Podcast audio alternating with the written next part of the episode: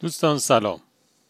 خیلی خوبه که آدم انصاف داشته باشه و اون چیزی که باید یادش بیاد به وقتش یادش بیاد و بهش اقرار هم بکنه. داستانه که چرا من در مورد یک ورزشکاره. ورزشکاری که یک موقعی قهرمان جهان توی رشته تنیس بوده.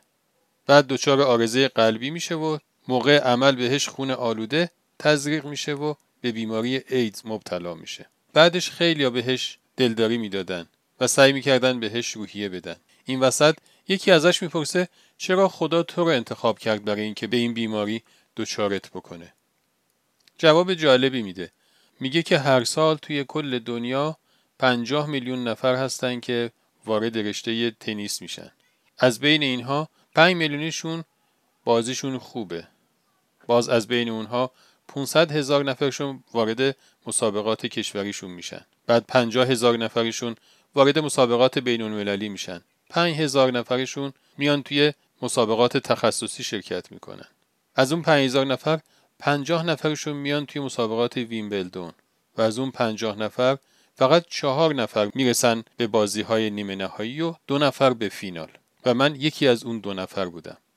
من یادم نمیاد اون موقعی که جام قهرمانی جهان رو توی دستم گرفته بودم از خدا پرسیده باشم که خدایا چرا از بین این پنجاه میلیون نفر چرا من؟ پس الان هم به خودم اجازه نمیدم که این سوال رو از خدا بپرسم که چرا من رو به این بیماری دردناک مبتلا کرده؟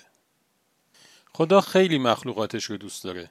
از بین مخلوقاتش هم انسانها رو که با دست خودش خلق کرده و در موردشون گفته فتبارک الله احسن الخالقین خیلی بیشتر دوست داره. و یک علامت هایی هم توی هستی گذاشته که نشون میده این دوست داشتنش یک دوست داشتن عادی نیست مثل دوست داشتن دو نفر همدیگر رو.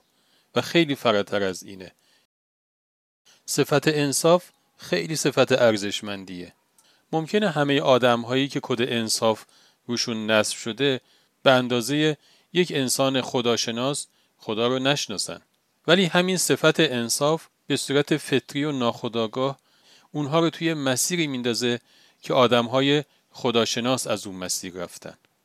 خدا نگهدار.